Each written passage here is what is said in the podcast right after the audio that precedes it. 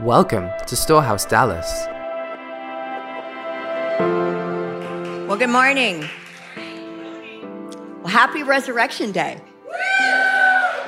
No, no, no. Okay, I'm going to say it and then you say it back to me. It's kind of like a wave goes out and then it comes in, okay? Happy Resurrection Day. Happy Resurrection Day. That was amazing. I love all of you. All right, well, welcome. So I'm really excited about this morning because he is alive and we serve a God that is not in the grave. Praise the Lord. You know, um, I, this is my um, favorite week. And it's also the week that I hate the most. And so there's this conflict of emotions that happens this week because we all know what happened. We all know about Jesus coming into the city and so, why did he come into the city? He came into the city because it was the festival and the feast of Passover, right? And so everybody was coming into Jerusalem. They were all there for Passover. And so he rides into the city, you know, and he's, and he, he rides in. And even though he's on a donkey, everybody is celebrating him. They're all laying down the palm leaves. They're all saying, He's going to be our savior, right? He's going to save us from the political environment of the day. He's going to save us from Rome. So they were so excited. But he came in to be the Passover lamb that he came to celebrate. And so I really want to talk about the Last Supper and I want to focus on the Last Supper because at the Last Supper, there was so much that happened there.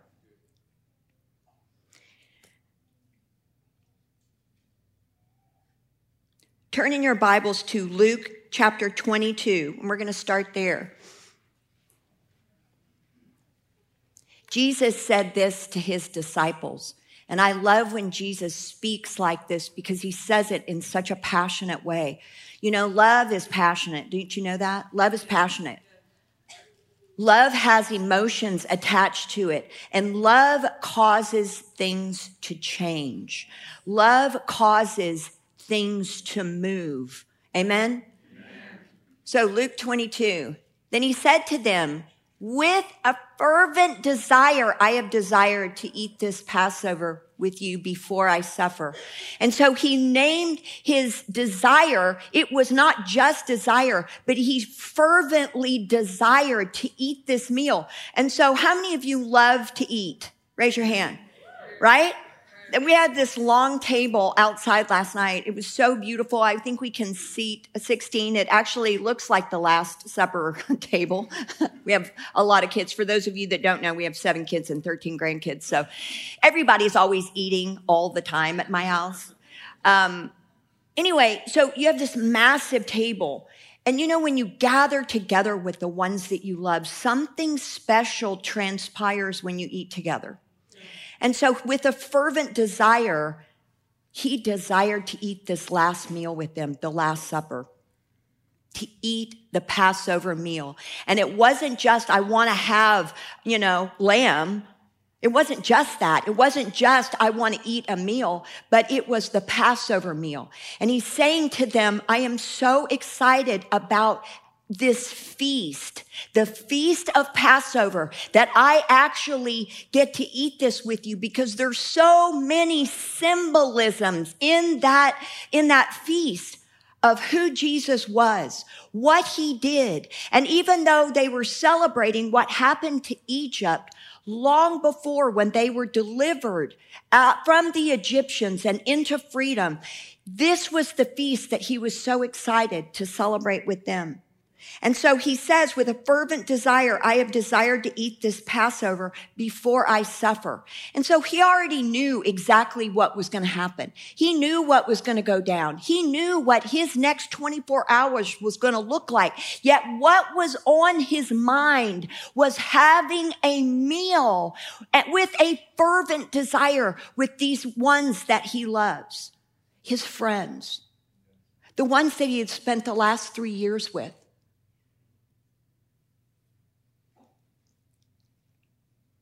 For I say to you, I will no longer eat of it until it is fulfilled in the kingdom of God. Amazing.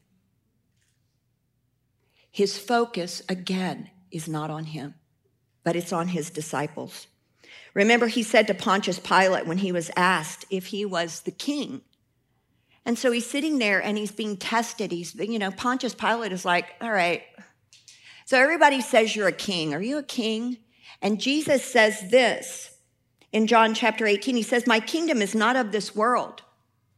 If my kingdom were of this world, my servants would fight so that I should not be delivered to the Jews. But now my kingdom is not from here. And so he continues the thread of talking about the kingdom because he's about to show them something. Heaven and earth is about to kiss. And once again, the kingdom is going to be available for those who now say yes to him. And this kingdom is a supernatural kingdom. And so again, even his disciples sitting at that table with him are still thinking to themselves, all right, when are you going to save us from Rome? When are you going to save us from Rome? And he's like, stop thinking small. You're thinking with a natural mind that you are going to be saved from a natural condition, but I am about to save you into a supernatural condition. And there is a supernatural kingdom that is about to be available to you. Amen? Amen. So, Passover. So I love that he says to them as he's coming into the city, he said, Okay, I want you to go tell a certain man. Now, he doesn't actually name the man. So I'm presuming they either knew who this man was or they could have chosen any man, right? But he said, I want you to go and uh, say to a certain man, say to him, the teacher says, My time is at hand. I will keep the Passover at your house with my disciples. So he already had a place in mind where he was going to go and enjoy this time with his, with his disciples. And so what he did is he took advantage of this opportunity. Now, do you remember back on Sermon of the Mount when Jesus first came onto the scene? And he said, My kingdom of heaven is at hand. Repent, for my kingdom of heaven is at hand. And he said this. He goes on to teach for three chapters on the Sermon of the Mount. And he gives basically a how to live in the kingdom. It's a lot of do's and don'ts. Hey, you may not want to do this. You do that. Don't do this. Don't do that, right? Sermon on the Mount. It's beautiful. Blessed is he who is all of the blessings, right? Well, on the, at the end of his ministry, He's sitting there with his disciples at the Last Supper. And what does he do? But he brings them into the most eloquent, beautiful, relational teaching that has ever been taught. And it is located in John chapter 13 through John 17. And he tells them, I love you. You are my friend. I have to go away, but it's for your benefit that I leave. Because when I go, I'm going to send a helper in my place. And he's going to lead you into all truth. And his name is the Spirit of truth. All right, so here's what he did during this time when he's talking to them about this transition that's coming. He's talking to them about his, his, uh, his death, his resurrection, and that he will leave them with the Holy Spirit. So he's going through and he's telling them all of this, but it's all based in relationship. It's all based in friendship. It's all based in this vulnerable place where his heart is being, um, opened to them saying, this is all about connection. Everything in my kingdom is run through relationship with me and relationship with one another. He says four things. He tells us that we are to love with his love. And through this sacrificial, truthful, and passionate love, we'll grow in love. Have you ever tried to love somebody in your own strength? I can tell you, it's not pretty. I tried that for, oh, the first 40 years of my life. and I always fell short. It was a fearful love. It was a love based in fear. And then I met Jesus, and he taught me what true love looked like. Because real love is a supernatural love. It's a love that covers sin. It's a love that sets the captives free. It covers. Love that covers, love that makes people feel safe. That's the kind of love that he's talking about. Number two, he tells us our power comes from believing and through prayer in his name. And so he said to them, listen, this is it. I'm not just going to leave you. I'm not going to leave you guys orphans. I'm actually going to give you power when you believe in me. And so he goes through and he's telling them about how the kingdom will work when they believe and that they will be able to access heaven to transform the earth. Number three, he says this, he must leave so that the helper, the spirit of truth can come and lead us into all truth. Number four, he says that our fruitfulness is through union with him and the work of his truth through us. I'm going to say that again. He said this, our fruitfulness is through union with him is through union with Him and the Spirit of truth working through us. You don't get to take anything into your account that is not initiated by God. You are not allowed to take anything on the other side that you are depositing into this millennial reign that has not been initiated by the word of God. And if we try to operate in anything other than truth, what happens is we're going to become deceived, especially in the days that we're living. And so I want to talk a little bit about this thing called um, unleavened bread. So you, here he is, he's in he's doing the Passover. Okay. There's certain rituals in the Passover traditions that he initiated in the Old Testament. And, um, one of them is unleavened bread. And it's really interesting because when you see a picture of the Last Supper, you know, Jesus is, looks like an American, you know, he's got, here, let me get this. He's got a big old piece of bread, you know, and it's like, okay, let's pass this around but the truth is, if you know anything about the feast of Passover, there's no leaven allowed in the house. So this wasn't anywhere near his table, okay? But I want to tell you about what this is because this is actually going to serve a purpose for this teaching, okay? So I'm just going to set that right there, all right? So what he had, he had this. Mmm, yum. Holla. I know. I know I'm looking at Texans. You're thinking, well, with a little queso, that might work. All right.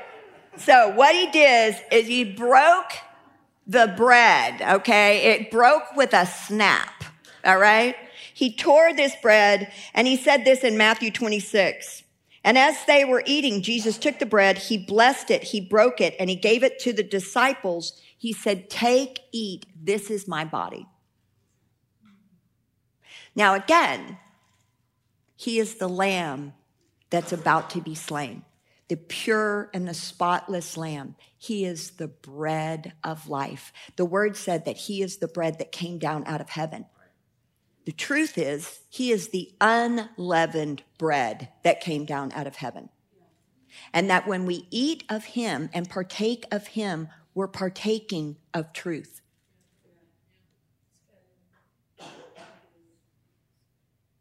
Now, what sets people free?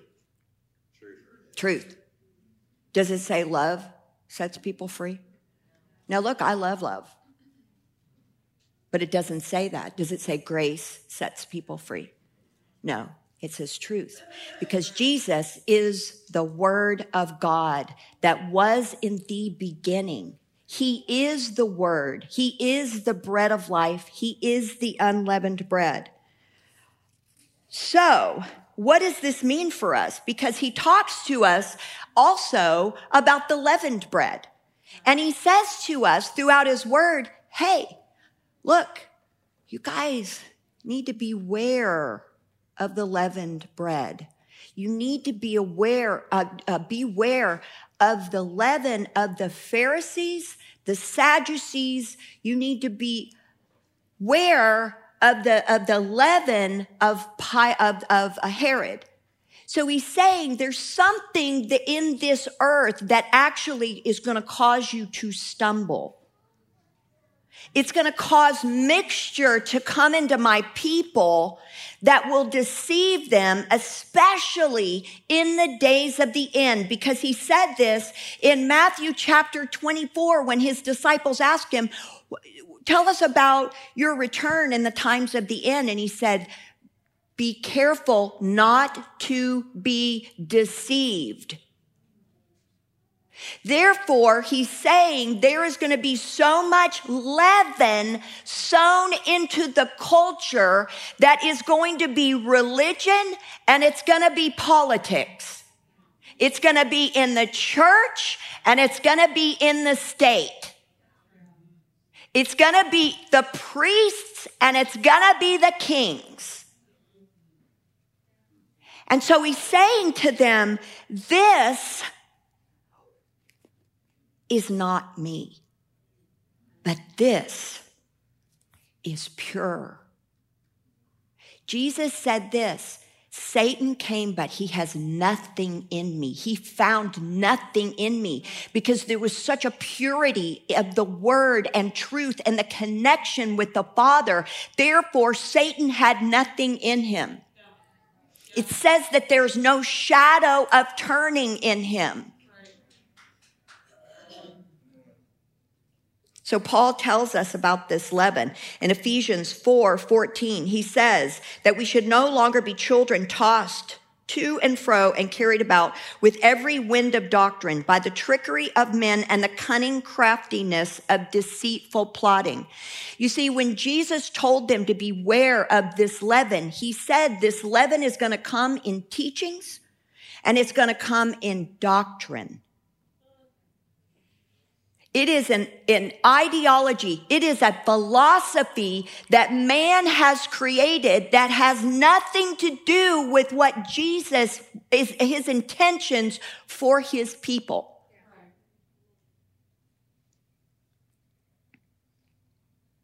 The truth is, is that leaven lies and leaven deceives. He called the Pharisees hypocrites. He said, You are hypocrites, which means you're actors. You're doing one thing and you're saying another. Does anybody know, or I mean, does that bear witness to anybody about what's happening right now?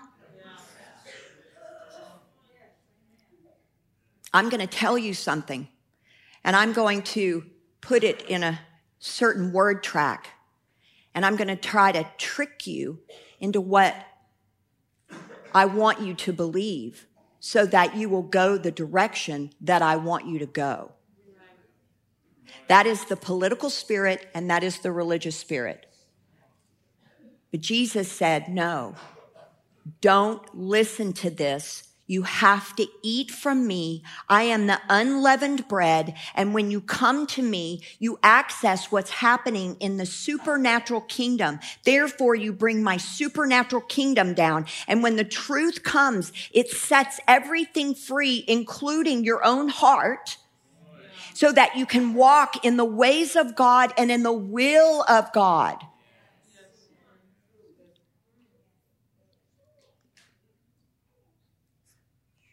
John 18, verse 37.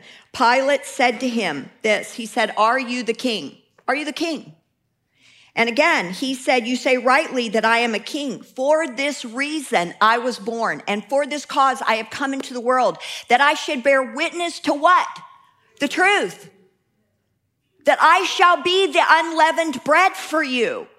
That when you eat of me, when you take communion, when you come into unity of the faith, when you come into union with me, what happens is that you begin to come into alignment and everyone who hears this truth will hear my voice. All right, let me share with you a great testimony. So, years ago, I was coming back from my daughter's in uh, Kansas City, and I'm on Southwest Airlines which I like to call the bin airlines, you know, the bins. I mean, everybody's like shoving stuff in these bins and it's just, it's life or death with those bins, the way people fight over them. Anyway, so I've got my carry on, you know, I'm outside, everybody starts lining up, you know, and it's like, okay, B40, you know, it's like you're playing bingo or something. And it's like, okay, I'm in B. And so I go get in line and I don't know what I was thinking. Maybe, probably, who knows? I don't know. So I get on the plane and I, and I'm thinking, this is awesome. I'm like one of the first ones on the plane. Got plenty of bin space for my carry on. And I think, uh oh, I left my carry on back in the airport. now, I never do this, never do this. And so I, I get panicked and I'm thinking, oh my God. So here's what goes through my mind. They're going to think it's a bomb or somebody's going to steal it. And then it goes through, you know, the inventory of everything I have in my luggage. But anyway, that's an aside. so I run back out there. Oh, there it is. I get it. Now I'm the last person on and I'm thinking bin space. so now I'm the last person on. There's one seat left. And of course, it's in the middle. No window. so as I'm pulling up, I think, oh, I know what's going on. This is an assignment. So I, you know, I do the hoping some man will get out of his seat. Didn't happen. Oh well. I get it up there, shut it. You know, the whole plane's like watching you. Anyway, so I sit down. Okay, so here I am, you know, I'm scrunching down between these two people. So there's a beautiful young black woman to my right next to the window, and there's a very uh, um, accountant like businessman on my left. So um, I smile and I, I'm like, hi, sorry I'm late. Held everybody up. So, uh, she and I start talking, and I immediately I can see her in the spirit, and so I said, "I can see that you're an opera singer, and the Lord is bringing you to France." And she's going, "I'm sorry, who are you?"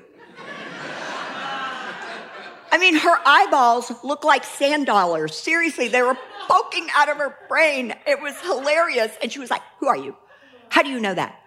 She said, I am, I am, I'm going to college in California. I'm an opera singer and I just got an internship in Paris. And I was like, yes. now, I gotta tell you guys, we're as shocked about that as she is, you know, right? So I'm thinking, okay, I'm on a roll. And I look over at the accountant and I'm like, hey, what are you doing? And well, he just heard all of this, right? And so he's thinking to himself, oh God, please don't let her talk to me. so I'm like, so I start engaging in conversation and I, in the spirit, um, when somebody's totally shut down and offended and, you know, prideful, sorry, it's just the way it goes, you can't see them. I can't see them prophetically. And so I'm thinking, okay, Lord, what are you doing? So I'm trying to talk to this guy, and about four rows up is this baby that I am not kidding you. It's like somebody's got a cattle prod after this baby. It's, it's a newborn. It's screaming. It has lungs and it's really mad. And it's so, it's that searing kind of voice where everybody in the plane is like, so, um, so I'm trying to talk to him and I'm thinking to myself, man, this is really annoying. So I'm trying to talk to him about Jesus and he's like, yeah, you know, I grew up Catholic and I'm, I just, you know, I'm just never really, and it was religious and I just blah, blah, blah. And my mom. And so he goes into the whole thing and I'm thinking, okay, I can barely hear you. And so I said to him, um, and he's like, I really don't want to hear it. And I'm like, okay. I said, I'll tell you what, I'll make you a deal. I said, if I will pray and get that baby to quit crying. Can I tell you about Jesus? And he's like, sure. and so I'm like, okay, God, I'm out there now. I got, I got another 30 minutes on the flight with this guy, you know, this better be, this better work. So I said, in the name, so right in front of him, I said, in the name of Jesus, I release peace and I command you to stop crying. And the baby goes, now, I'm telling you, right? This was not like a slow, I'm gonna kind of start crying. I mean, that baby's mouth shut. It's like, it's like Daniel. Shut up the mouth of the lions. It's beautiful. So anyway, so I'm like,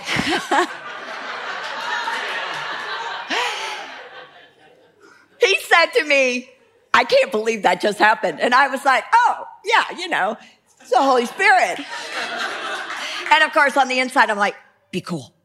Be cool. so, see, what's happening is I'm tapping into the supernatural kingdom.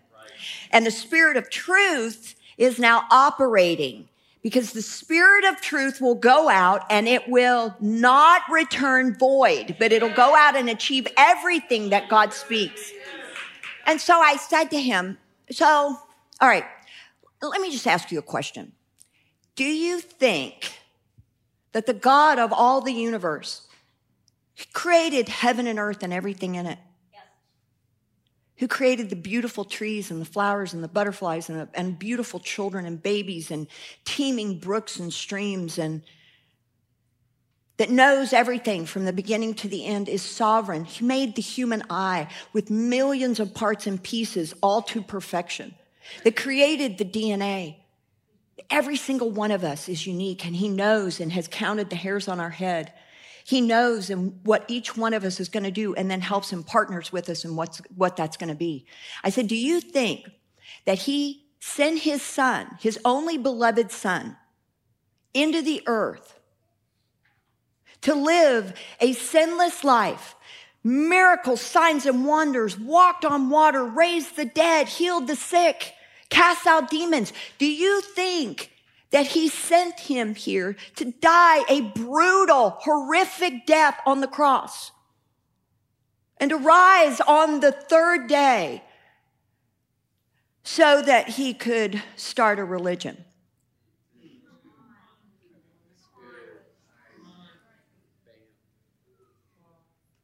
And he said, Well, I've never really thought about it that way.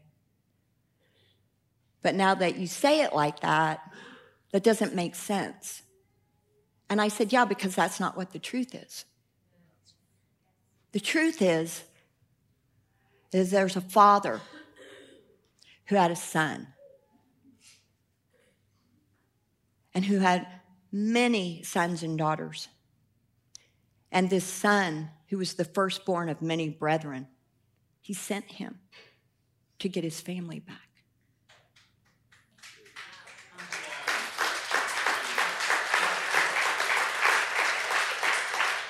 You see, God is not a distant God, but He's a loving Father who loves His kids.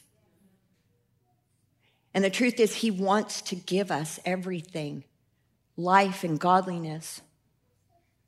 He wants to call us home into His heart. He's not looking for servants, He's looking for friends. He's looking for family. Amen. So he is a king, and he did come, but he came as a king to bring us home into a kingdom that's a supernatural kingdom that now we can flow. And our dad, he's the jefe. For those of you who speak Spanish, he's the boss. He's the one in control. How blessed are we that we get to be a part of his story. That we get to be a part of, of his miraculous life. And that when we eat this unleavened bread, we actually tap into a truth that will set us free and a truth that when we hear his voice and he begins to say our name, I'll never forget the day when I heard him say my name. And I felt like I'd come home.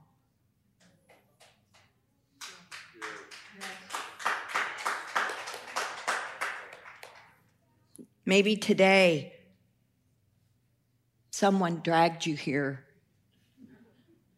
Maybe they went and picked you up, and your parents said, You got to go, it's Easter. If you love your mother, you're going on Easter.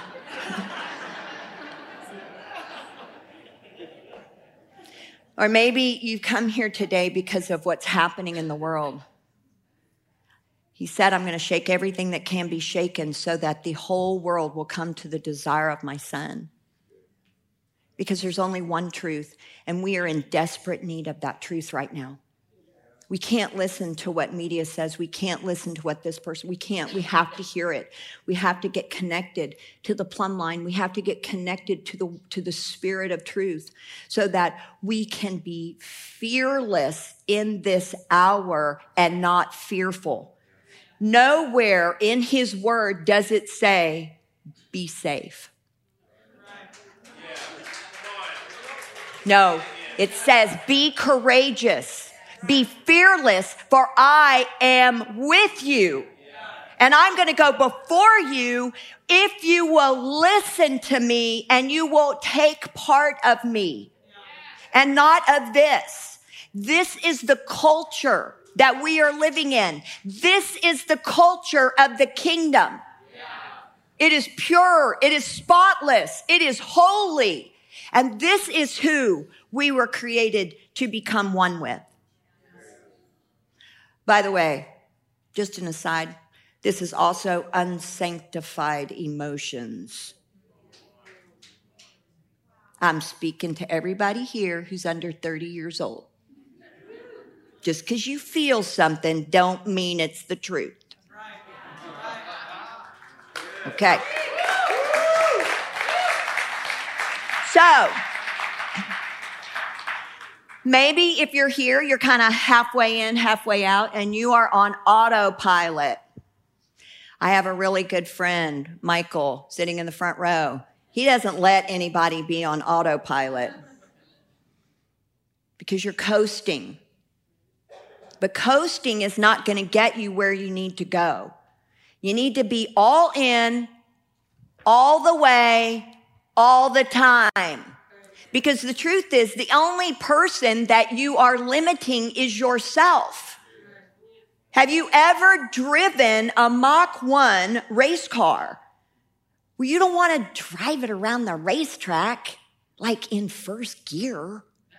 That's what you're doing when you're coasting. You're going to get there, but you're not going to have any fun. But if you'll just shift it into overdrive and get on with being passionate and all the way in, I'm telling you, it's going to be a wild ride. So Jesus is saying this to us this morning. I am the bread of life. And if any of these maybe yous that I've been talking about applies to you, and you're here, Jen, can you come up? And you're feeling like that you want to get back in. You want to get back into the game. That you're tired of sitting on the fence saying, well, uh, I know I'm going to heaven because I said yes, but you're not really accessing the kingdom. You're not really operating in the fullness of everything God paid for. Because again, over and over, he talked about the kingdom. It's about the kingdom. It's about the kingdom. It's about the kingdom. It's the gospel of the kingdom. It's not the gospel of salvation. This is not about getting your ticket punched. This is about getting your ticket punched and going on the ride of your life. And a lot of you that have gotten bitter or you've been hurt, I get it. Get back in the game. And I feel like today the Holy Spirit is saying, today is your day to come home. You can't be kind of married, you have to be all the way married. You can't be kind of pregnant. You've got to be all the way pregnant. You can't be kind of in love. You've got to be all the way in love. And so I feel like today that there are those of you who are here and you may have been hurt by parents. Maybe you've been hurt by the church. Maybe you've been hurt by friends. Or maybe you've just been so disappointed that things haven't worked out the way you thought. I feel like today is a day to say, I'm going to be all in.